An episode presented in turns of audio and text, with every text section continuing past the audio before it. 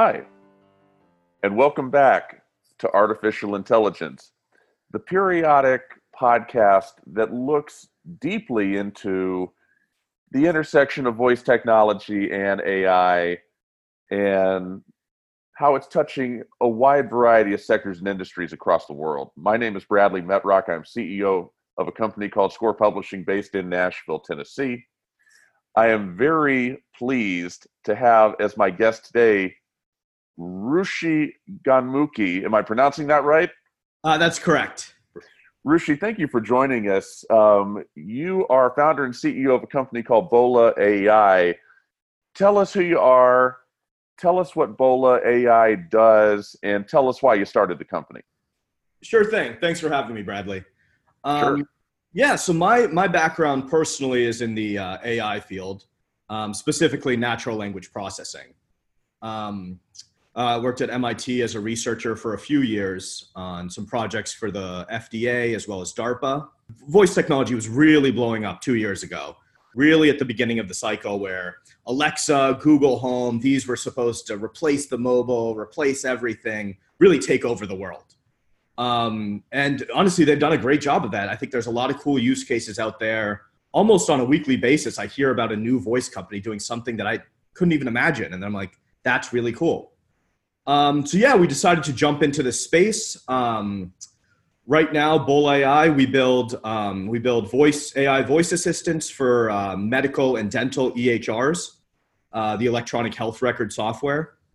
Um, this kind of comes out of what uh, this is a, a pretty well known problem of uh, digital documentation requirements on doctors. Right, they have to t- spend a ton of time um, taking notes whether this is during the appointment or it's called pajama time. They have to do it at night. Um, we've seen uh, a lot of times they have to hire a scribe to do this while they're in um, while they're with a patient during an examination. Um, I think we've heard we've heard something of like up to fifty percent of the doctor's time can be spent interacting with the EHR. Um, this again, this this is a, a burden on a doctor. Um, look, they they've been to school since for like 10 years to become really top-notch medical professions professionals. Um, and they they they don't want to spend all their time interacting with the computer. Their their focus is patient care. Um, this also detracts from the patient experience because your doctor is looking at the computer the whole time during your examination. Um, there's a pretty well-known uh, story about um, a little girl was asked to to draw a picture of a doctor's appointment and it's her sitting on the table, the examination table, and the doctor staring at their screen the entire time. Uh, That's awful. Yeah, exactly. It, it, really does detract from the experience. We've even heard that um, patients are actually nervous to speak to the doctor while they're type while the doctor is typing into the EHR because they think the doctor is doing something really important where they just may be documenting something. Um, so it really does detract from the whole process. Um, now, there's a lot of companies kind of tackling this problem in different ways. Um, there's a few out there doing purely notes, just pure notes taking for doctors. Um, what we like to focus on is the things that need to be done when the patient is in the room. So these include examinations um, that need to be, these can't be done after the fact. Um, and they're very high on their data entry and data retrieval. Um, and it's very, um, it's kind of monotonous, tedious work for them because it's a lot of the same variables. It could be a, almost filled in automatically, and then you just change um, what's changed since the last time. Um, so that's our main focus. Um, and right now, we're actually uh, we're focused on the dental market. So our use case here is uh, something called perio charting.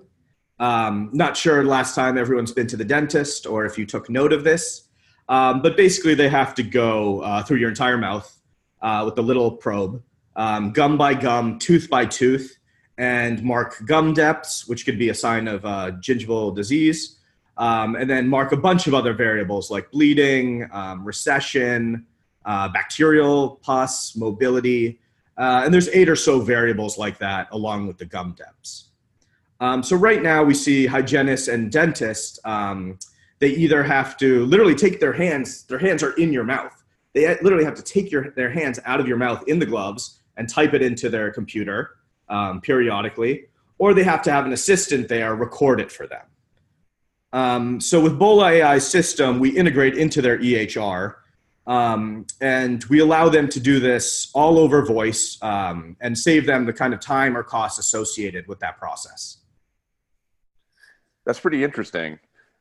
Did you get more involved with dentistry at the start, or is that sort of something that came about as an evolution of your business over time and just identifying that as, as sort of a more low hanging fruit use case?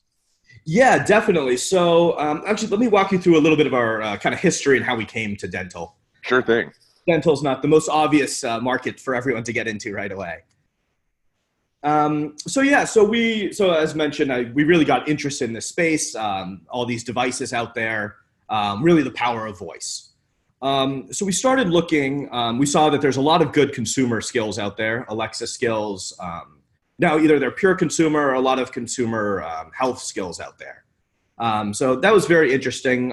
We took a more kind of B2B route to start off with. and yeah, we really did like a, almost a three month exploration into this space of just trying to find where, where these technologies can really help the users. Where, where can we get, where can we really provide value?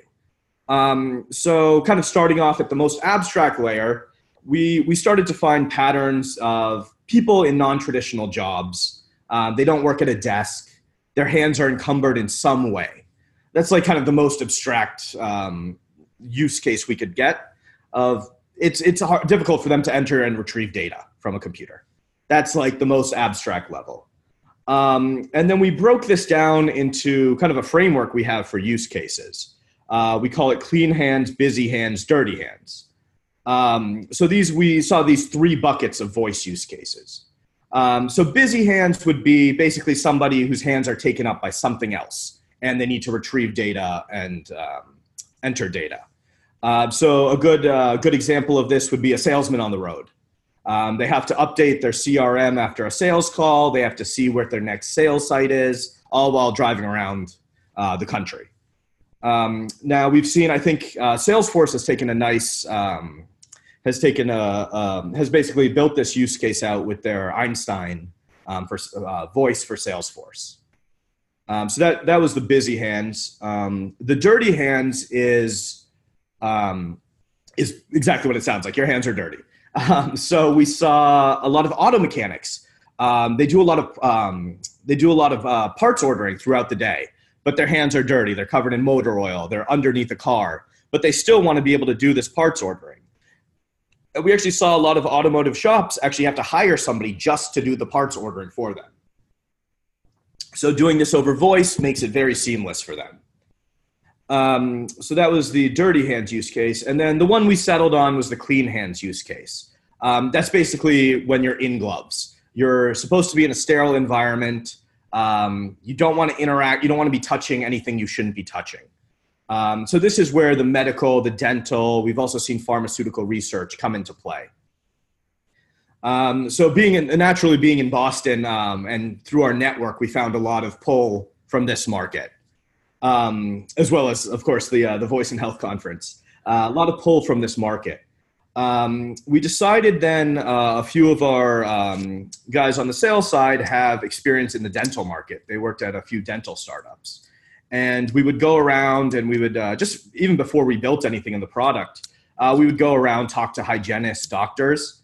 Um, and the pull was huge. They got it right away. They basically just started asking, how much does it cost? And do you integrate with my EHR? Um, so a lot of pull right away. Um, and yeah, then we just dove deep, uh, deep into dental, and kind of more and more use cases have revealed themselves over time. And we definitely see the excitement from that market, which is a good early indicator. For sure, and um, and yeah, Bola AI will be part of the Voice of Healthcare Summit uh, coming up at Harvard Medical School. Uh, we're excited about that. It um, uh, I guess even before I get into my next question, I'm just curious as well. Where did the name Bola AI come from? Uh, thanks, thanks for asking. Sure. Uh, so surprisingly, everyone asked me about this. I didn't think it would be uh, such a hot topic. Um, so my parents, um, my parents grew up in uh, Bombay, um, and they speak in um, Mumbai. They speak a language Marathi. It's very similar to Hindi. Um, and in that language, bola actually means it means like to speak. Um, so it's a very it's but it's a very casual way of saying to speak. Um, I called my mother and um, she picked up the phone. She would say bola, like speak, go ahead, start.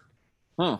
And so I thought, yeah, being a voice company, it's a nice short word, very easily pronounceable, four letters, um, and a lot uh, people loved it to start off with. So we stuck with it.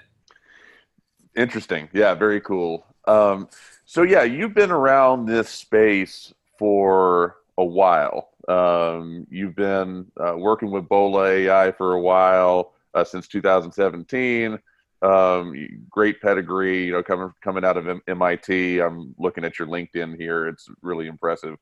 Um, so, you know as well as anybody that there's just sort of been this hurry up and wait thing going on with voice and healthcare. Mm-hmm. Uh, everybody knows that it needs to be part of the equation. Everybody knows that when you're at the operating table, you need to have some sort of voice interface with the computer. Like it's just mm-hmm. incre- incredibly clear. Um, hearing you talk about the dentist, um, it just becomes obvious that voice and healthcare ought to go together like peanut butter and jelly but instead they uh, for a while for years seem to go together like oil and water um, and and we're starting to now just sort of come out of that um, you know um, and, and i give amazon a lot of credit because the work that they've done with alexa and the investment of time and, and resources and people uh, to to push Alexa as this mainstream voice assistant. It's really helped move the market forward.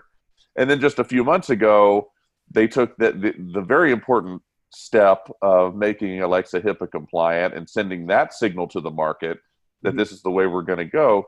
And so, all of that to, to preface asking you, Rushi, what excites you the most about what you've seen lately with voice and AI, either specifically in healthcare or you know uh, in some other realm. What's what's top of mind for you as you look at the landscape right now? Definitely, definitely. Um, so definitely, um, anything around Alexa and Google Home really excites me. Um, what I'm really curious to see um, from non-healthcare angle is what's going to be the first. Like, I think everyone's waiting for this. What's going to be the first killer consumer Alexa skill? What is that going to be? Um, I love the parallels to basically like when the when mobile came out, Uber, Lyft, Airbnb, these kind of all really fed into that ecosystem, and they couldn't be done before because uh, without the mobile technology. So now, kind of bringing that parallel back to Alexa and Google Home, what's what's going to be that like first just huge killer use case for the consumer market in Alexa and Google Home? Um, definitely always curious about that, and really curious to see where that's going to go. Um, now, in terms of the in the healthcare market, actually, the really interesting thing is um, there's a ton of companies around this space, either AI in health or voice in health, um, and th- these problems are. I mean, these the market is huge, and these problems are huge. So basically, every company can focus on like almost one task. Um, we've seen companies that basically do just note taking to insurance codes. Uh, very cool demo. Um, so there's there's a lot of these companies that are doing really like um, very specific things, but again, they're they're solving huge problems. Um, they sound like small things at first, but then you realize this is a huge problem that's going to save millions and millions of dollars. There's a good example of that that'll be there next week at the Voice of Healthcare Summit, and they're called Triad Health AI. You ever heard of these guys? Uh, I think I have. So what they do is, um, if you get diagnosed with Parkinson's disease, you immediately, the way I understand it, you immediately have to begin, you know, a um, this sort of escalated exercise regimen mm-hmm. um, if you intend on sticking around. and uh, and this company, Triad Health AI, um, is applying voice specifically to that niche of using voice experiences uh, primarily on Alexa right now, if I understand it right, to monitor um, and execute uh, these exercise regimens for people with Parkinson's. I mean, that's a pretty niche thing, But when you're talking about the ubiquity of these voice devices and voice interfaces, it's something that can touch a lot of people. So, yeah, you're right. There's a lot of different examples that are floating out there. Yeah, definitely. Um, actually, one thing that really excites us, um, we saw a lot of um, at I think it was HIMSS as well as the Voice and Health Conference last year, is the biomarker stuff. Being able to listen to somebody's voice and detect um, detect stress, detect um, a lot of the mental health stuff. Um, that just seems that almost seems like magic to us. So I think that has a really really bright future as well, and we're we're constantly following companies in that space as well. It's really interesting. So Rushi, I want to ask you one more question, and and I like to ask this on different podcasts because it, I feel like the answers that you get sort of give good perspective into how somebody is educated and knowledgeable in all of this things like yourself. So in so right now it is uh, August the first. Um, by August first, twenty twenty, where do you want Bola AI to be? What what's Bola AI? Where's Bola AI going to be at in one year's time? Perfect. Um, so yeah, so actually some exciting news. We just entered into um, some preliminary agreements with one, the uh, largest uh, DSO dental service organization in the U.S., um, as well as uh, the largest uh, dental EHR provider in the U.S. Um, so really excited about that. Um, hacking away, making, uh, developing, testing with customers, all of that. So really excited about that. Um, so yeah, definitely would love to see those definitely by next August come really into real fruition. Um, expand on our use cases. So I mentioned Perio. Um, Perio is just uh, almost like a, a, foot in the door for us. Um, there's a lot of other cool stuff that we've heard from the um, the dentists and the EHR.